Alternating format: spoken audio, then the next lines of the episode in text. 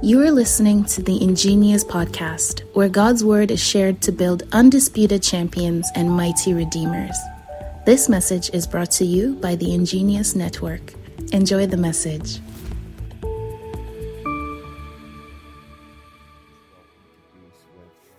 Father, we are grateful, we are thankful for the privilege and the honor of being in your presence. We ask, gracious Holy Spirit, to have your way.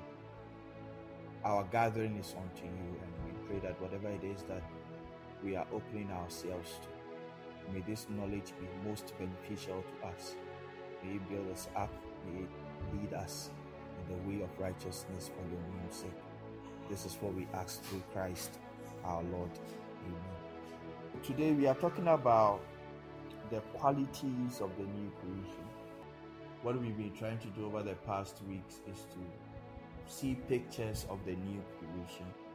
We started from the book of Genesis, chapter number one, where we saw how in the beginning there was order, then there was disorder, and God restored order, and there was disorder again, and God set out a plan to restore order again. So, so far, what we've said about the new creation is that the new creation is about the renewal of the earth, it's about God's renewal plan. And what that involves is sometimes creating something completely new out of materials that we are not privy to. It's not just about creating something new out of substances that we are not privy or able to know about, but these are things that God knows about. It's also about restoration. When I say restoration, it means that it's about taking what we have and making absolutely gorgeous creation out of it. And so that's that's the picture of the new creation. Now I know that growing up, um, being 21st century Christians, what we have been exposed to when it comes to the new creation is about the new creation realities in Christ. In Christ. But you are not going to appreciate all these new creation teachings in Christ if you don't know the backstory of God's new creation agenda. Now, you have to understand that the new creation is God's ultimate dream, God's ultimate goal, God's ultimate objective for all that believe in Him. It's all about the new creation. It's because of the new creation that Jesus died. Now, some few days ago, I was meditating. Um, one of my favorite men of God, who's been sending me devotionals every morning, sent me something about two days ago, and it drew my attention to the fact that there is something about the the 17th day of it's about the 17th day of the seventh month and whilst i was reading that scripture it it really became mind-blowing you know when you think about it. I know we've talked about it. We didn't spend much time because i said i was going to find time and teach how on the day that jesus was born. Jesus was not born in december as we know it but there's a particular day that Jesus was born, and there is a particular time that Jesus died. And if you look at the picture of the new creation in the Old Testament, that is from the story of Noah. Um, one of the things that you come to realize is that on the 17th day of the seventh month, the Bible says that the ark rested on Mount Ararat and that was when Noah entered into his new creation. And it's also amazing that on that same day, on the 17th day of the seventh month, I don't know the exact year, but we know that whatever it is, it fell on the 17th day of the seventh month. Jesus also died on the cross, and by his crucifixion on the cross, we were able to enter into the new creation.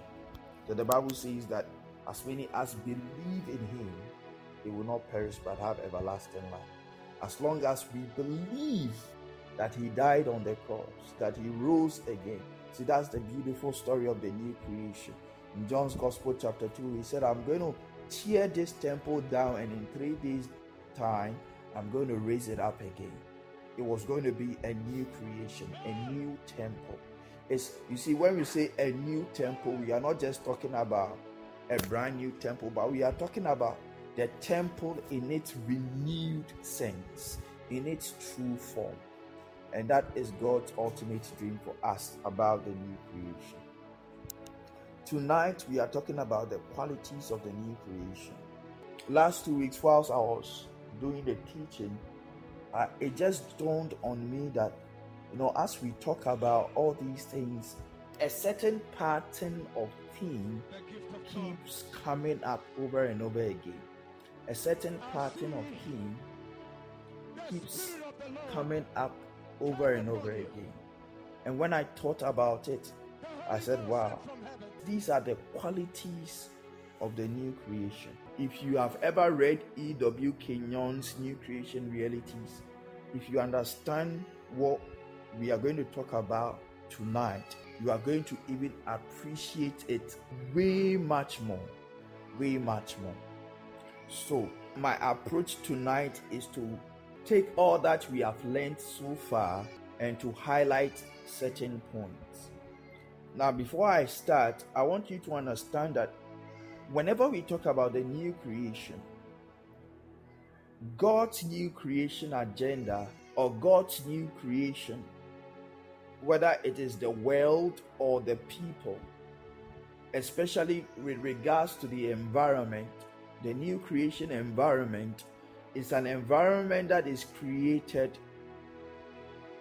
with life sustainable systems in place. If you understand the new creation and you understand the new creation environment, you understand that the new creation environment has in it systems that are naturally built into it to sustain life. Now, how do we know this? We know this from the Genesis story. Now, remember, I'm saying that we are going to just take the lessons that we have learned and we are going to go back and draw out the qualities out of the stories. So, when we look at the creation story in Genesis chapter 1, particularly when we start from verse 30 and we read into chapter 2, verses 1 and 2, the Bible says something very interesting here.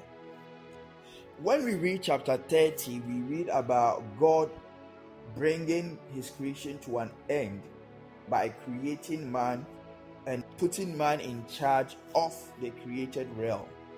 In verse 30, he says that for all the wild animals and all the birds, I have provided grass and leafy plants for food. And it was done. God looked at everything that he had made and he was very pleased. I want to read from the ESV version and in the ESV version, that verse 31 says that, and God saw everything he had made, and behold, it was very good. And there was evening and there was morning, that was the 60.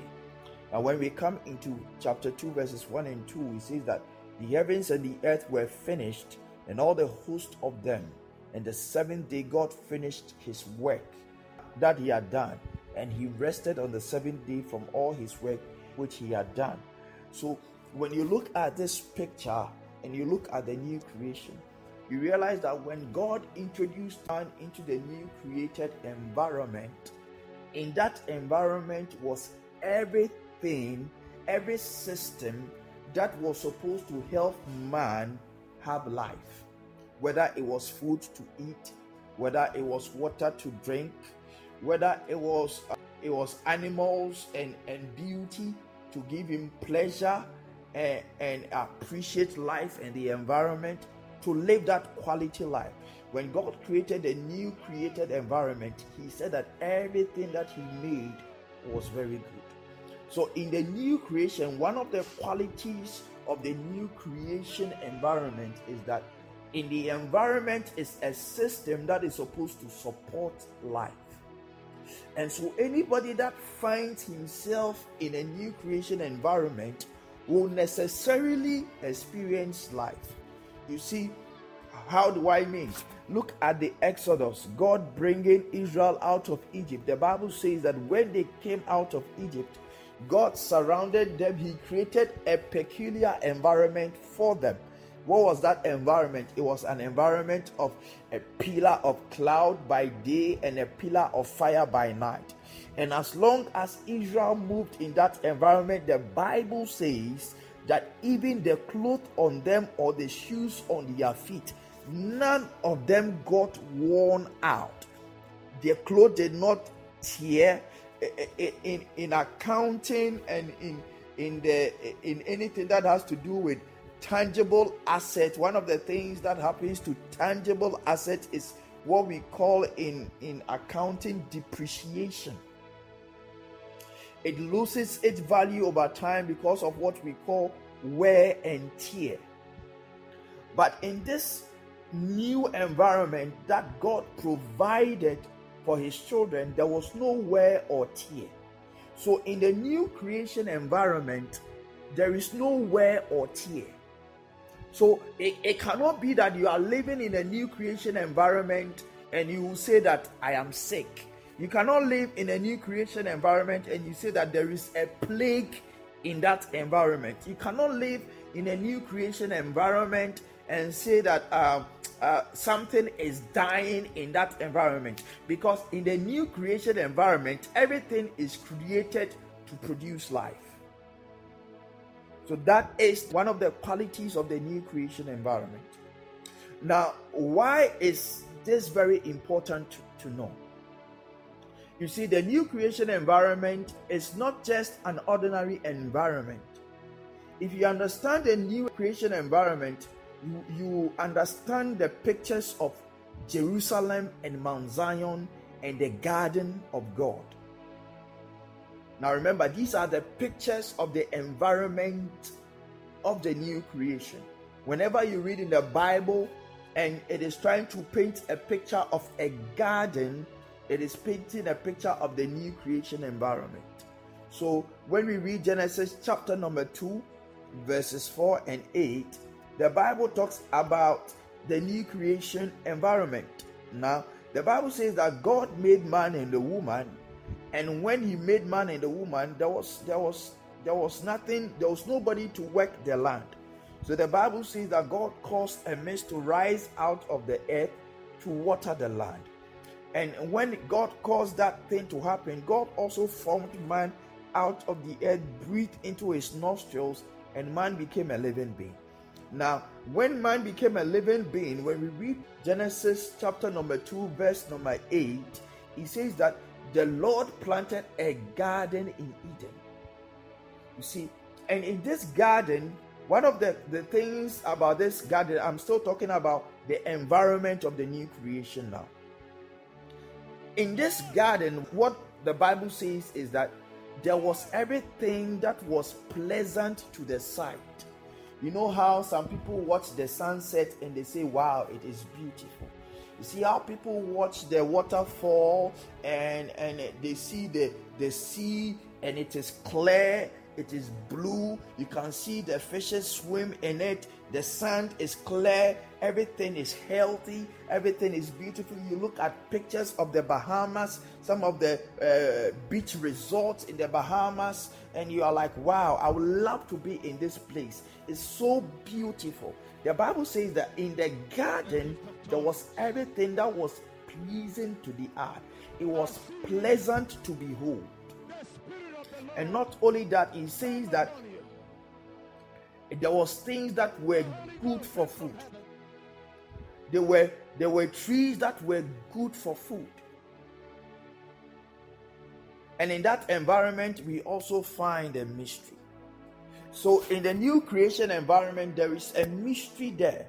The mystery is called the mystery of the tree of life and the tree of knowledge of good and evil.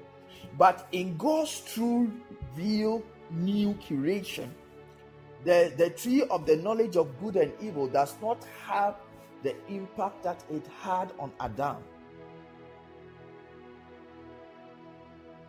That in that real environment, the people in that new environment they eat of the tree of life They don't eat of the tree of the knowledge of good and evil. They, they feed on the tree of life. They choose the tree of life to feed on. So, in this new environment, you, are, you realize that everything about that environment is about life. And that is why when you read um, Revelation chapter number 21, it talks about the, the river that flows out of the throne to into the city of God and how the trees spring up at the banks of the river and the trees they yield their fruit every month and their leaves are used for the healing of the nations and you realize that wherever the water of life goes there was life. So in the new creation environment it's a picture of a garden. It's a picture of a jerusalem. It is a picture of a mount zion. So, whenever you read the Bible and you come across these pictures, know that God is trying to draw your attention to the new creation environment. Now, what is it about Mount Zion or what is it about Jerusalem that reminds us of the new creation environment? When we read Psalm 132, it talks about God desiring Mount Zion as his dwelling place. And if you understand what it means for God to desire Mount Zion as a dwelling place, you are going to understand what it means for God to dwell in Jerusalem. Now, when we read Psalm 132, verse number 13, now this psalm in particular is a psalm that David wrote trying to remind us of how he desired to build a temple for God. Now, remember, we've already said it time and time again that the temple is is a concursus. For those who who are who know what a concursus is. Now the temple is a concursus, is is the meeting place of the heavens and the earth. It is the habitation of God. It is the house of God. That is why it is called Bethel. Now Bethel, the house of God, is found in Jerusalem right. So when you read Psalm 132, verse number 13, it says that for the Lord has chosen Zion. Now remember, Zion, which is Mount Zion, and when you read the New Living Translation, it's going to say, For the Lord has chosen Jerusalem, for he has desired it as his dwelling place. And verse 14 says that this is my resting place forever. Here I will dwell for I have desired it. I will abundantly bless her provisions, and I will satisfy her poor with bread. Eh, if you continue to read, it paints a, a very beautiful picture of this Mount Zion and of this of this new Jerusalem or the Jerusalem. Now we also see the picture of the new Jerusalem also in Revelations chapter number 21 when we read particularly verses 2 and 3, where it says that I saw the holy city. Now remember, it is the New Jerusalem. It is called the holy city, the New Jerusalem, coming down out of heaven from God, prepared as a bride for her husband. And I heard a loud voice from the throne saying, Behold, the dwelling place of God is with man. Other versions will say, Behold, the tabernacle of God is with man. Now, if you if you understand this language, you understand that where God dwells is where his tabernacle or his temple is. And he says that, and God himself will, will be with them as their God. So remember, the, the quality of this new creation environment is that God Himself is found in that environment. Just as God could come into the garden, just as God could appear in the temple in Jerusalem, it is that same ideology, is that same concept of the new creation that the Holy Spirit is trying to draw our attention to. So, the quality of life is not because of the environment itself, but it is because of the presence of God in that environment. You see, God cannot be in a place where death reigns. God cannot be in a place where there is decay. God cannot be in a place where there is corruption. God cannot be eh, in a place where there is the failing of systems. Wherever God possesses, every territory, particularly a place where He says that I will dwell forever, His house, God's house cannot be in shambles. So that is the quality.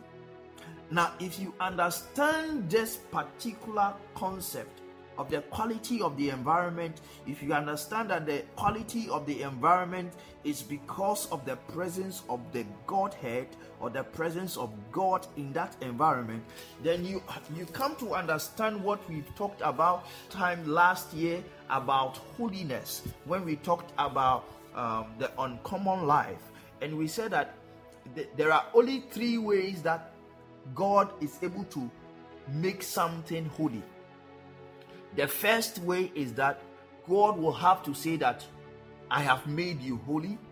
The second thing is that God would have to appear in that place. And the third thing is that God would have to anoint that thing with his spirit or his anointing oil or with his presence. So, where God has anointed, where God has declared as his own, where God's presence is found, that place or that thing or that that person is said to be holy. And so you and I we are holy because one God dwells in us by his spirit. God has declared us to be holy because we have believed in his son and moreover he has anointed us with his spirit. And so if you understand this quality of the new creation, you understand that the new creation is holy you understand that the new creation is righteous because God has gifted us with His presence, with His nature, with His quality. Everything about God is described in this new creation environment. Now, when we read the book of Revelation, when we talk about the new Jerusalem and we talk about the temple, one of the things about the new Jerusalem when we read Revelation 21 and 22 is that it says that there will be no need for a physical temple as we have known it because God will be in that place and God be in that place will naturally make the entire city the temple of God. So where God dwells is righteous, where God dwells is holy. And so if you and I are made a new creation, as in Second Corinthians 5:17, and we find ourselves in this new creation environment, then we have to be convinced that we are holy. Because you see, nothing that is not holy, nothing that is not righteous can can step into this new creation environment. In this new creation environment it is it is it is redeemed. It is a redeemed creation. So it means that in this environment the people that are qualified to have this new created life are the people who have been redeemed redeemed when i say redeemed i mean people who have been bought and paid for by the blood of jesus the bible says in first corinthians chapter number 6 verses number 18 and 19 that we do not belong to ourselves. Our body is the temple of God. We have been bought at a price. The price is the blood. The blood shed on Calvary is what paved the way for you and I to be able to enter into the kingdom of God. Now, when we entered into the kingdom of God, we entered into the new creation of God. The new creation of God is not just a place, but it is he is also a person, and that person is called Christ. And that is why when you understand that in Christ you are a new creation, whoever believes is made a child of God because they have believed in the name of the Son of God. And not only that, just as I just said, Second Corinthians 5:17. If we believe in Christ, we are made the new creation in Him. So the new creation is not just a place, a dimension, but it is also a person, and that person is Christ. Now, this new creation realm, one of the qualities of this realm is that because God Himself dwells there, and the number one principle that reigns in this realm is life, we see that in this realm there is fruitfulness, there is a blessing, um, there is fertility, it is a place of justice, it is a place of joy, it is a place of peace. Now, when we consider all these stories and we remember what happened to Noah in Genesis chapter number 9, remember when Noah stepped out of the ark and the Bible says that he offered a burnt offering to the Lord by sacrificing clean animals. The Bible says that the Lord entered into a covenant with him. And after the Lord had entered into a covenant with him, the Bible says that and Noah planted a vineyard. If you if you understand the picture, I always say that don't think that the the vineyard is a picture of his drunkenness. If, if you if you take the vineyard as a picture of his drunkenness, then you have missed the point. You see, the only way you, you can appreciate the test that Noah planted a vineyard and he drank himself to stupor and was naked is, is that when he entered into this new realm, he saw everything renewed, he saw everything new, he saw everything fresh, he saw everything fertile, he saw everything fruitful. And so when he planted and he had a harvest, he had to celebrate. Noah drank because he was celebrating. He was celebrating the goodness of God. He was celebrating the faithfulness of God. He was cele- Do you know what it means for God to spare your life among the millions of the earth, and He chooses only your family to survive a flood, and everybody else dies. Do you know how you will feel when you have come out of that experience? Imagine that you are in a plane uh, with, with about 200 people and it crashes and everybody dies and you come out and there is not even a scratch on your body. And you come home and they throw a party and they say drink wine. The way you will drink to celebrate life to celebrate the goodness of god. So in in, in noah's garden noah's garden is not as great as the Garden of Eden because the Garden of Eden was planted by God Himself. But Noah tried to recreate that story because he also knew about the garden. What a lot of people don't know when they read the Bible is that there are there are children of Adam that lived up to the point that Noah was alive. And so if you understand that there were children of Adam that lived to the point when Noah was alive. Before they died, you have to know that they told them stories because some of them were great uncles, some of them were great grandfathers.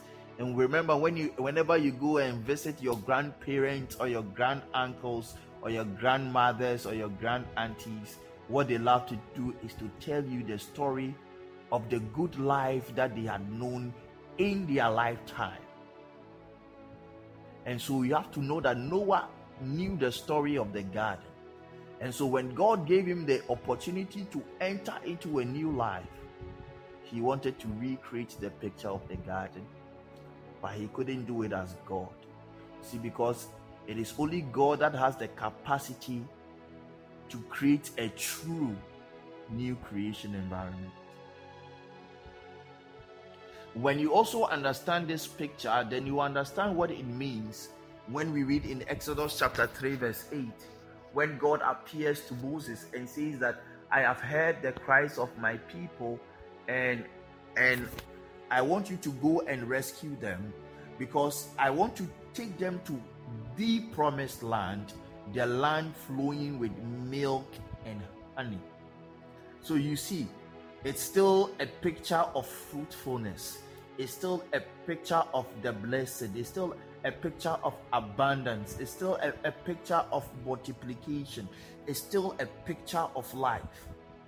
So the promised Canaan of Abraham, the Canaan that God promised Abraham, was a land flowing with milk and honey.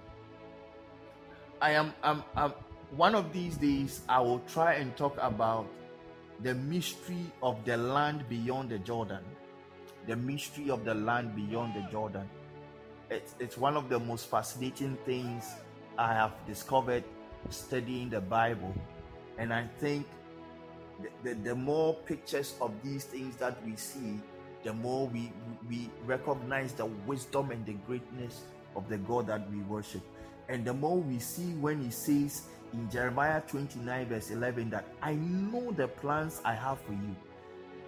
When you understand these pictures of the new creation, you will know that God, God truly loves us.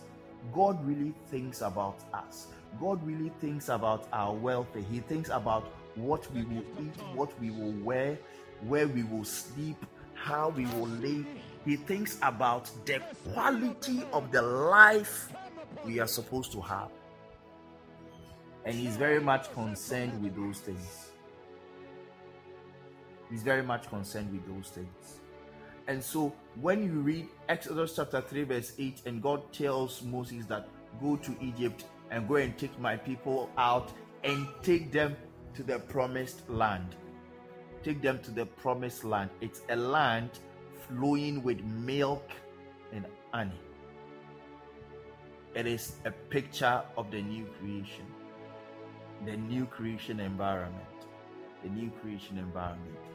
Now, the last one I want to talk about about the quality of the now these are the qualities if you missed it the quality of the new creation eh, are these is that one it is a place of life it is a place of peace. It is a place of holiness. It is a place of righteousness. It is a place of fruitfulness. It is a place of fertility. It is a place of justice. It is a place of joy. It is a place of rejoicing. And you are going to appreciate these qualities when you know about God's new creation goal, the ultimate new creation goal when you read Revelations chapters um, 21 and 22. Now, the last new creation quality picture I'm talking about is the new created man in Christ. What is the quality of the new created man in Christ? Now, if if you are not convinced about who you are in Christ, what you are in Christ, everything else that you do in Christ, it will be shaky and it will be it will be quite challenging for you. Some days ago, I had a dream.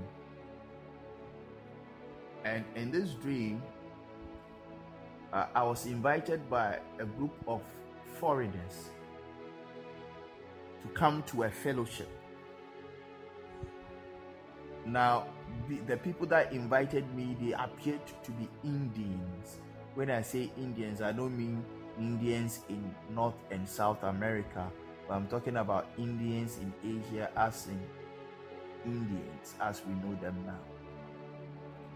And this group of people who were Indians invited me to a fellowship. When I entered the fellowship ground, we were only black people in the fellowship. So I was wondering. So I went to sit way back in the in the church, and a, a preacher came this was a fiery preacher, a passionate preacher, a, a preacher that you know is the kind of preacher that you see standing by the street side, hammering the word of God without shame, without fear, without apology.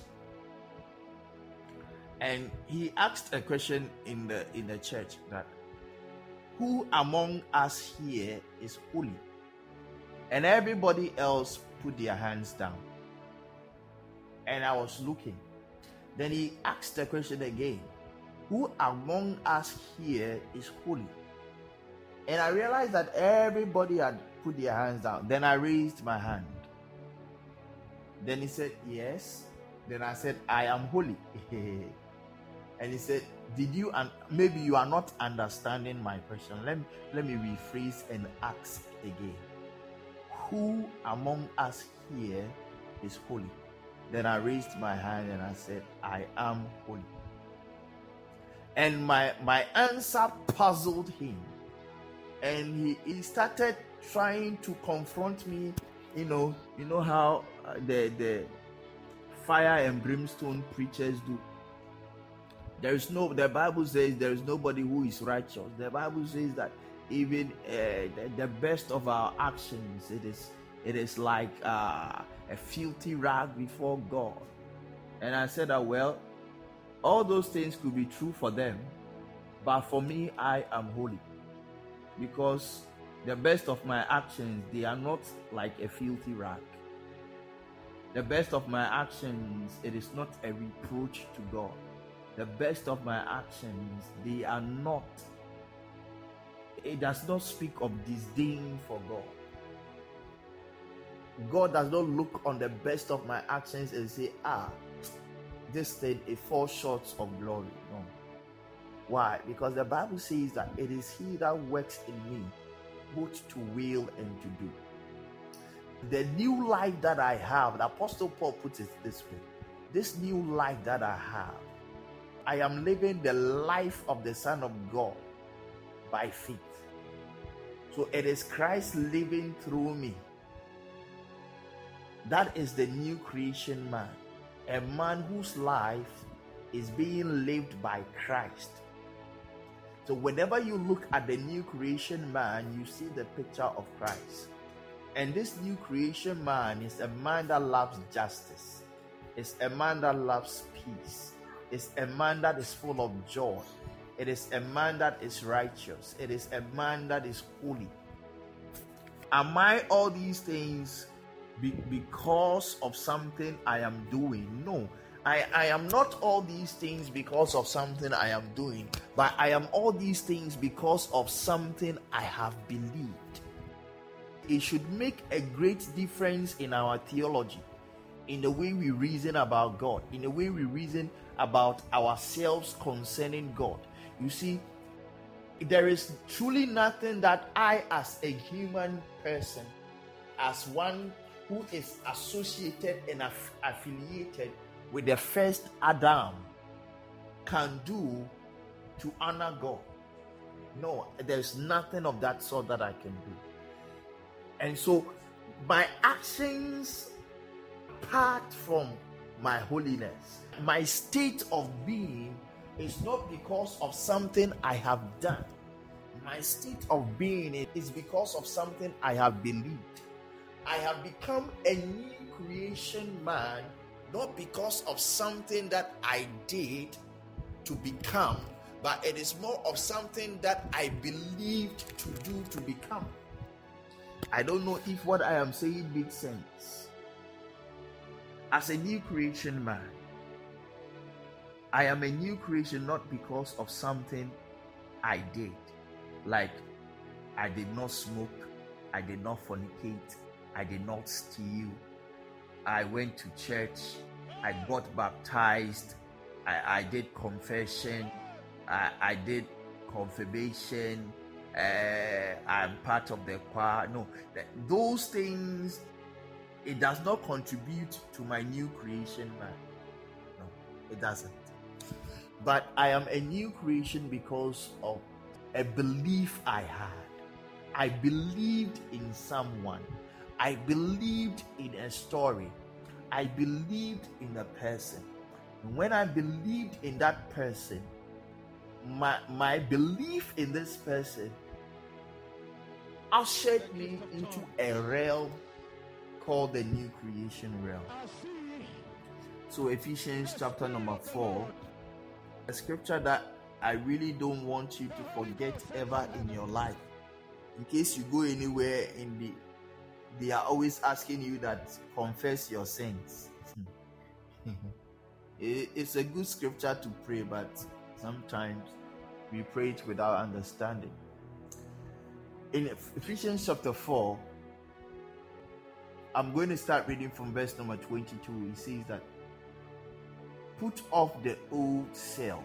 You see, that, that's the old self is the self that is affiliated and associated with the first Adam, the, the sinful nature. Put it off. It belongs to my former manner of life.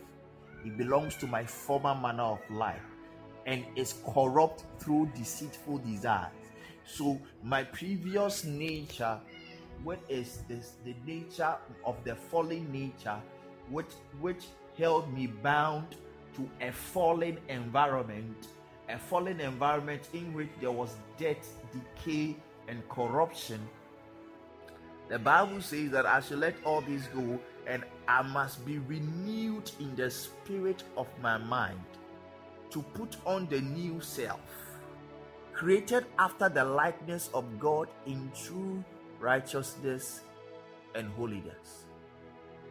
See, so as a new creation man, one of the qualities I have is that I have true righteousness and I have true holiness. Not because of something I did, but because of the person I believed in. His name is Jesus Christ. And because I have believed in this and I have been gifted the book of Romans, Romans chapter number 1, Romans 1 talks about the law and faith, right? And so when we read Romans chapter 1, it talks about this dilemma that Apostle Paul was facing. He says that I am not ashamed of the gospel. When we start reading from Romans 1, verse 16, I'm not ashamed of the gospel. It is the power of God for salvation to everyone who believes. Right? So, because I have believed, I have been saved. And I have been saved by faith. And this faith is that as it is written, verse 17, the righteous shall live by faith. And because I have believed by faith, I am righteous. And because I am righteous, I live by faith. So the new creation man lives by faith. And his faith is not because of sometimes his experience, but his faith is mostly because of his righteousness. And his righteousness is because of the person that he has believed in. You see, so if you are looking for faith, then the question is it's not about the experience of the miracle, if you know who Jesus is, if you know what he is capable of, that naturally inspires faith. So the Bible says that in one of the Gospels, I forget which one it is, but the Bible says that Jesus was sleeping in the boat. I believe it's the Gospel of John.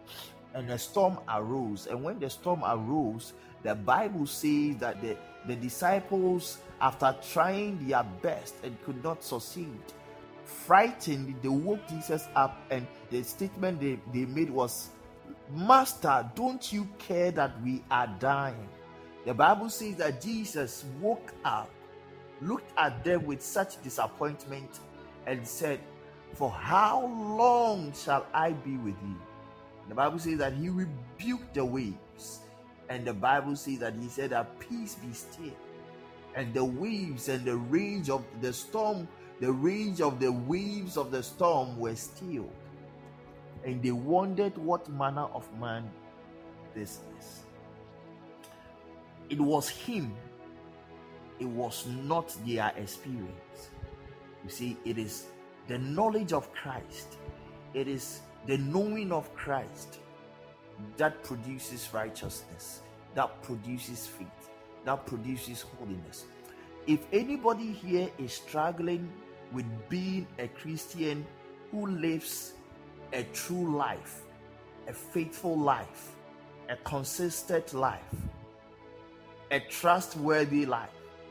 If you have issues with addiction, secret sins, it is because you have not paid attention to the person.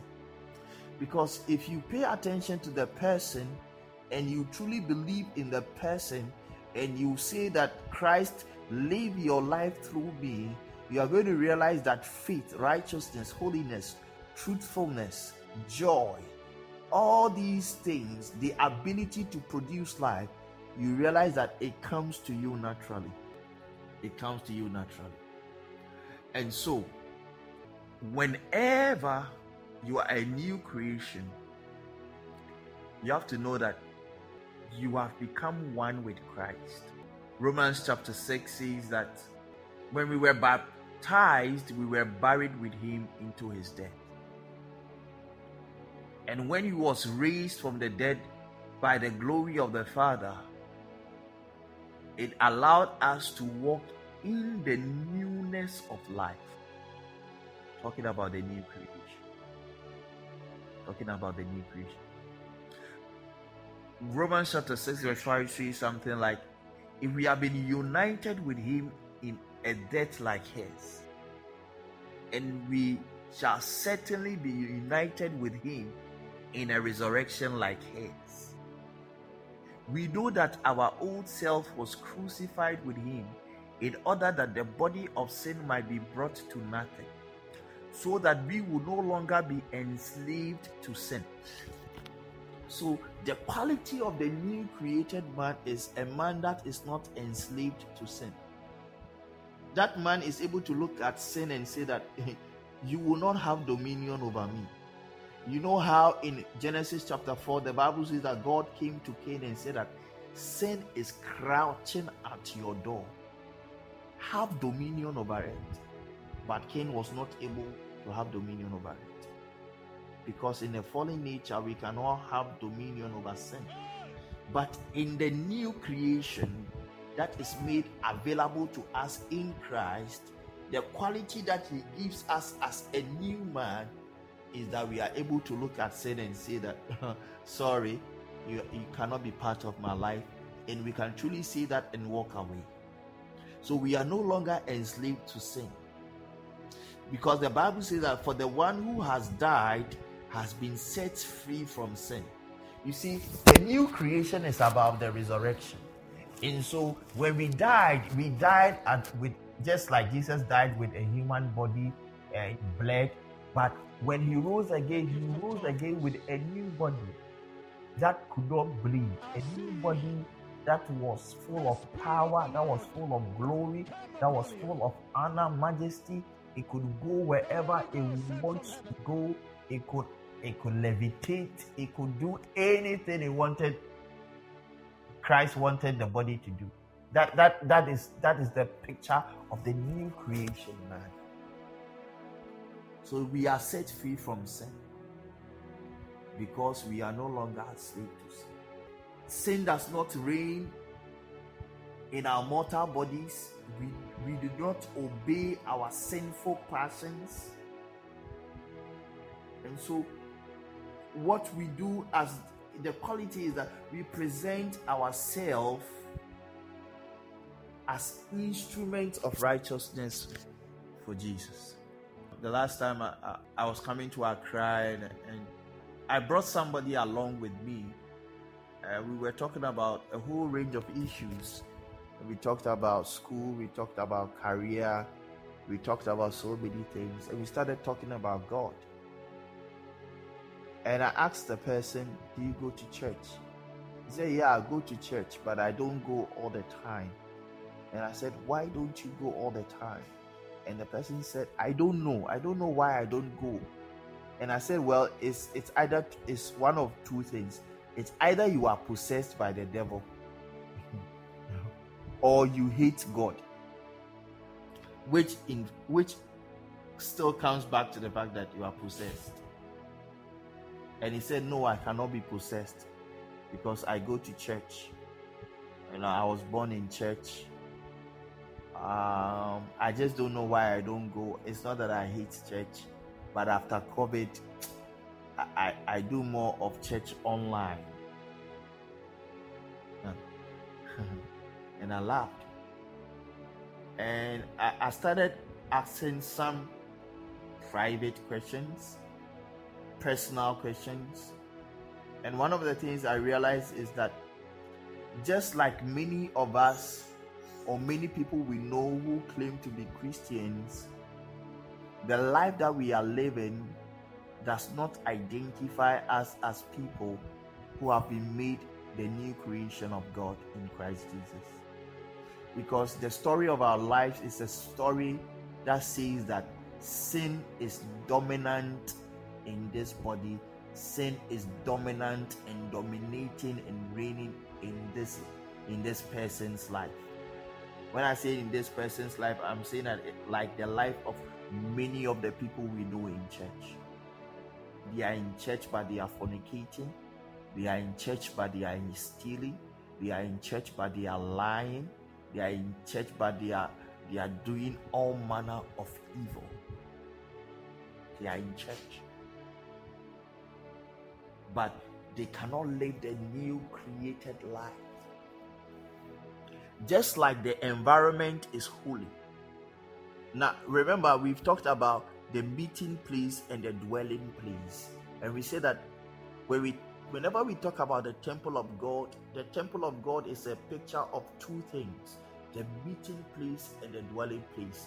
The meeting place being a physical structure where people who have come together and have committed their lives, their faith, their hopes, their trust, their love in God, they meet together to fellowship and to share their love for God through singing of hymns, psalms, and spiritual songs, and sharing the word of exaltation, building themselves up in this Christ by sharing the knowledge of this Christ and his God. Then there is the, the dwelling place where the Spirit of God resides. That is the human temple. The place where the Bible says, that I will dwell in them.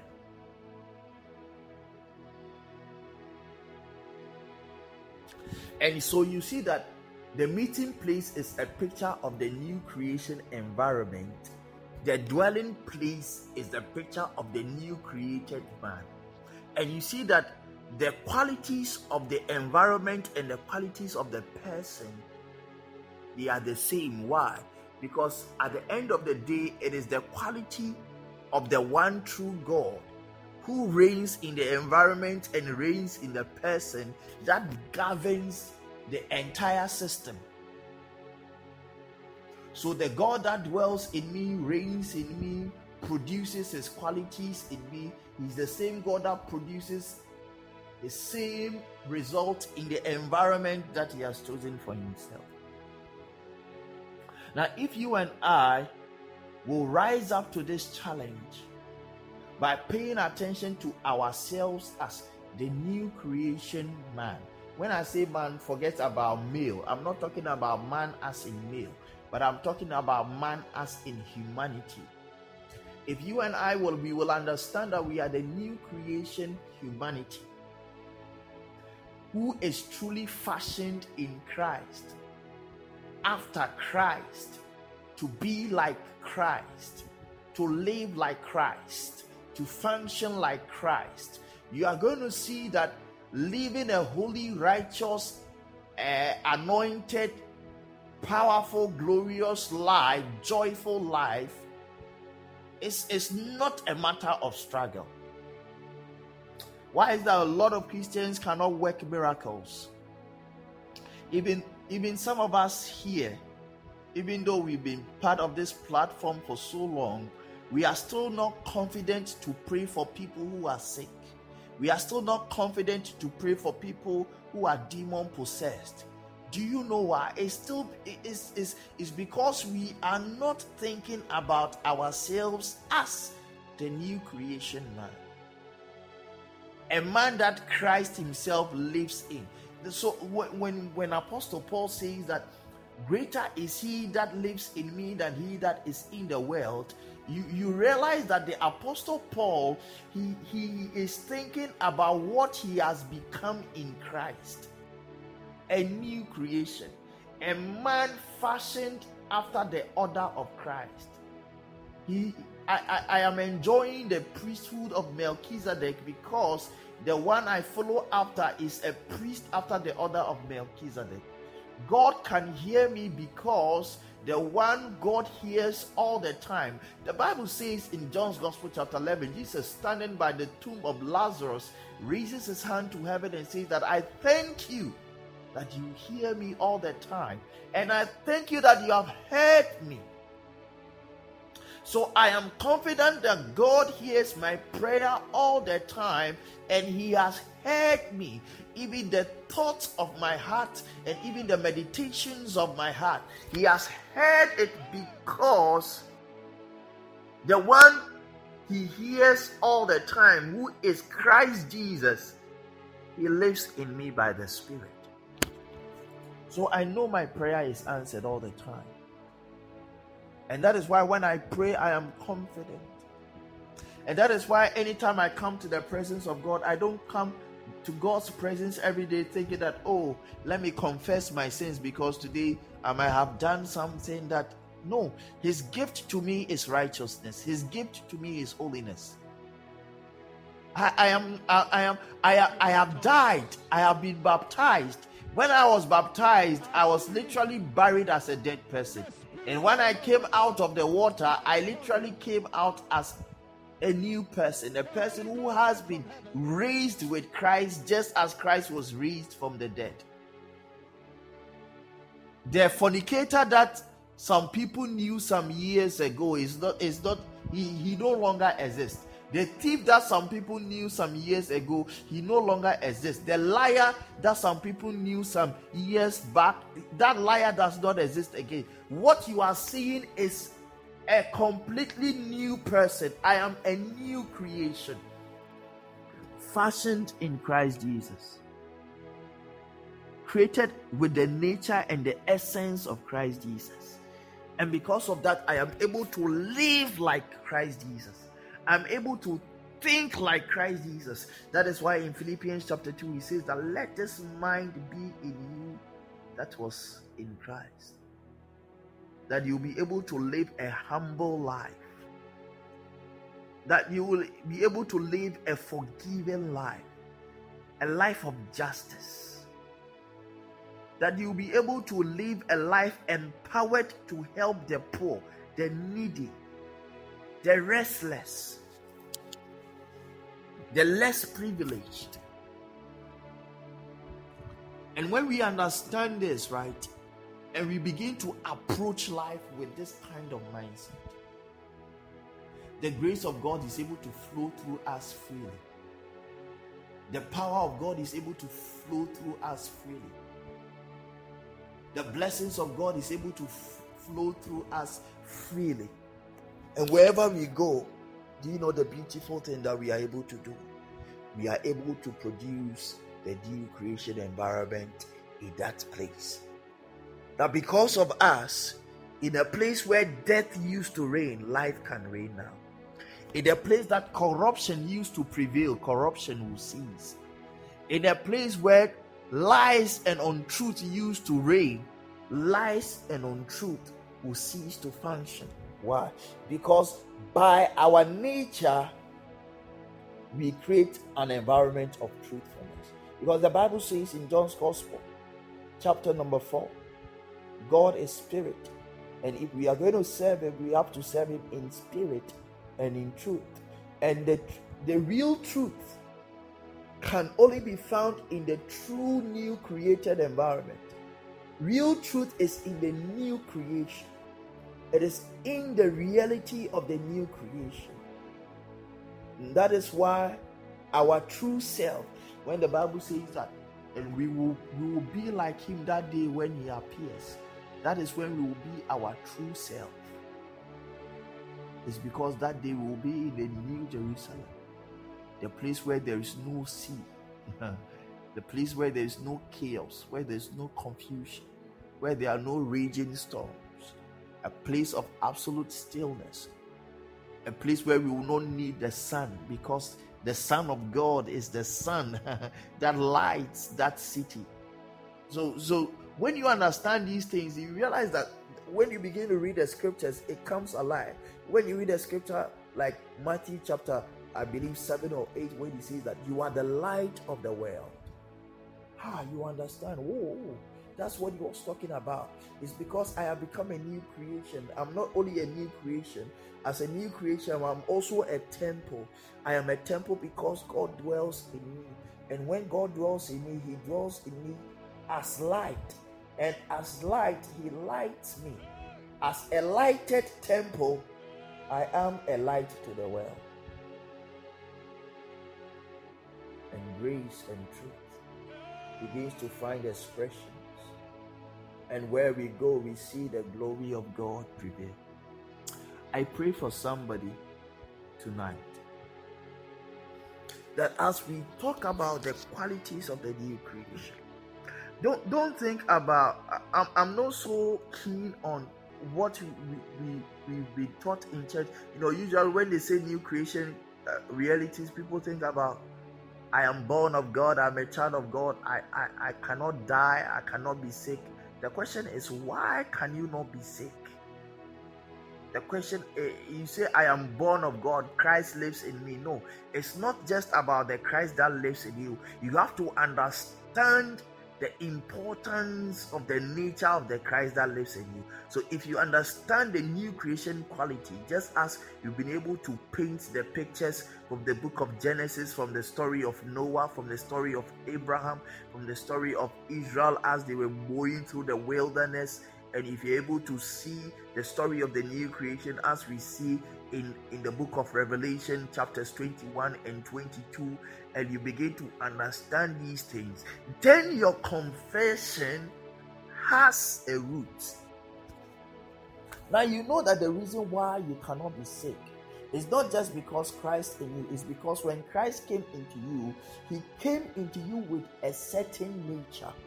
That nature is called the nature of life, the incorruptible life. That life is the undying life. It is the fruitful life. It is the it is a life of fertility. It's a life of grace. It's a life of truth. It's a life of power. It's a life of glory. These are the qualities. And so when you begin to live your life, you live your life having the mind of manifesting these qualities. The reason why you talk the way you talk, walk the way you walk, dress the way you, you dress is because you are a new creation.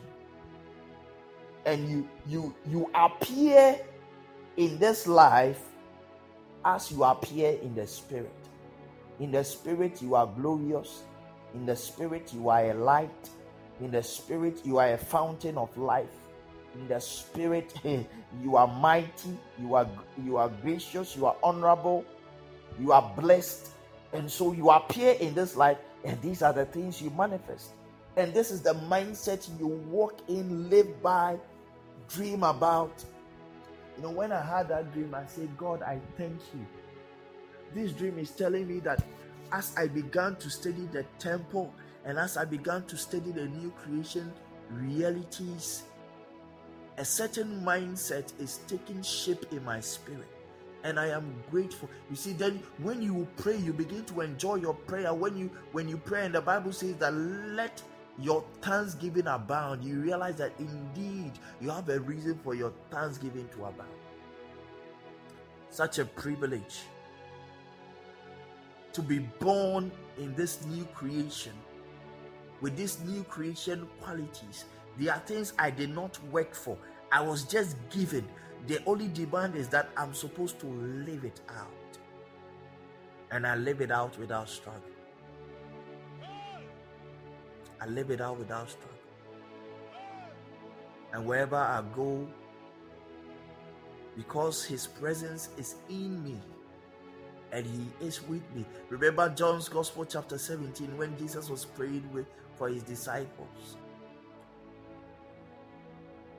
And remember John's Gospel, chapter 14, when he was talking about the Holy Spirit of promise. He said that the world will not recognize him, but you will, because he will be in you and he will be with you. He will be in you because he will be your new creation reality, and he will be with you because he will be the environment of the new creation.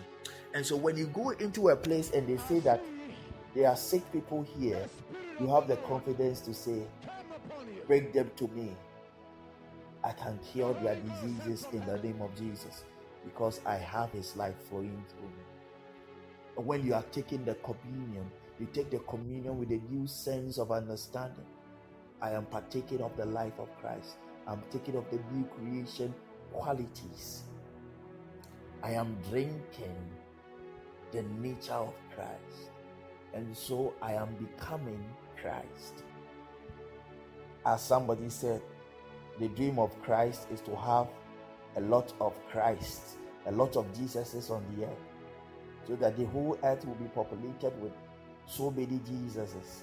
So that wherever we go, the name of the Lord Jesus will be heard and seen because people are looking at our lives and they are seeing the God that came to sacrifice his life to make a way for us to share in his life. I pray that tonight you will be able to share in this life. I pray that tonight you'll be able to live in this realm. I pray that you will do everything to enter. You see, this is the rest, the new creation. It is this realm that the, the writers of the Bible say that strive. When we read the book of Hebrews, chapter 4, we say that strive to enter into this rest. It is this new creation reality that the Bible says that if we don't enter into this realm of rest, God will not be happy with us. So I pray for you and I that you will be able to enter into this realm where life is made manifest, where glory is made manifest, where holiness is our hallmark, where righteousness is our hallmark, where love is our hallmark, where peace is our hallmark, where kindness is our hallmark, where humility is our hallmark, where grace flows in abundance through us. I pray for you and I that we will never miss miss this life. And I pray that as we we manifest these qualities, may the glory of God be seen all around us. May Jesus be seen all over you, all over your home, all over your marriage, all over your education, all over your business, all over your career, all over your speech, all over your thoughts. As you share your heart with people, may they see Jesus painted all over it. May, may, may this, may this, may this reality. Some people you are not. You are, some people are struggling with pornographic addictions. When I say pornographic addictions, people are suffering with pornographic addictions in different levels. Some people is is is the romantic idea.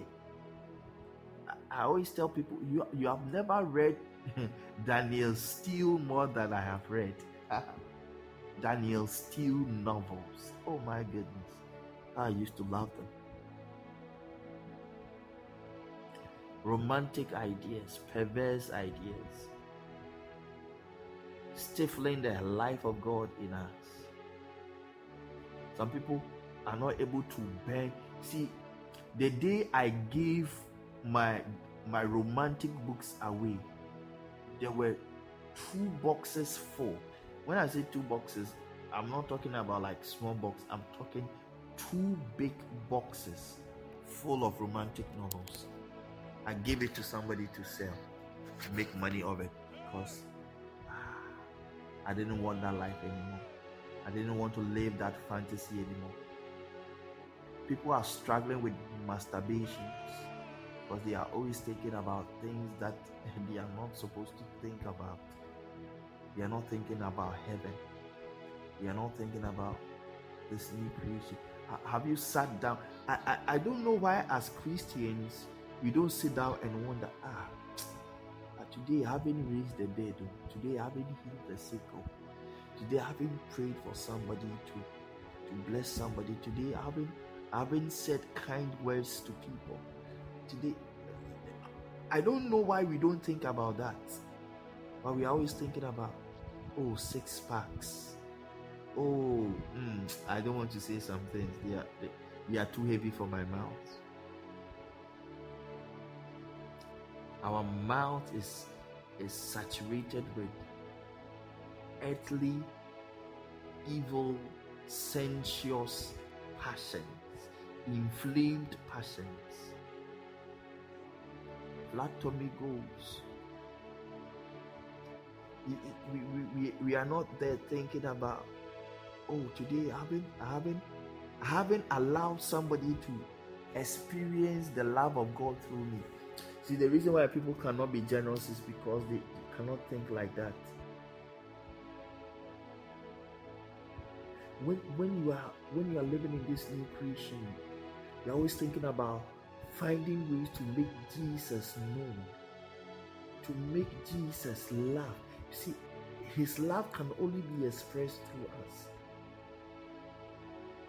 And when we begin to live in this creation, I'm telling you, even if we don't find ourselves in the new creation environment, Jesus will pick us and drop us in the new creation environment.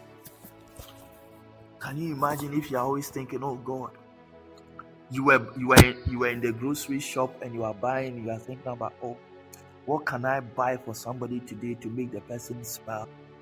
And say that, oh, thank God that God is thinking about me.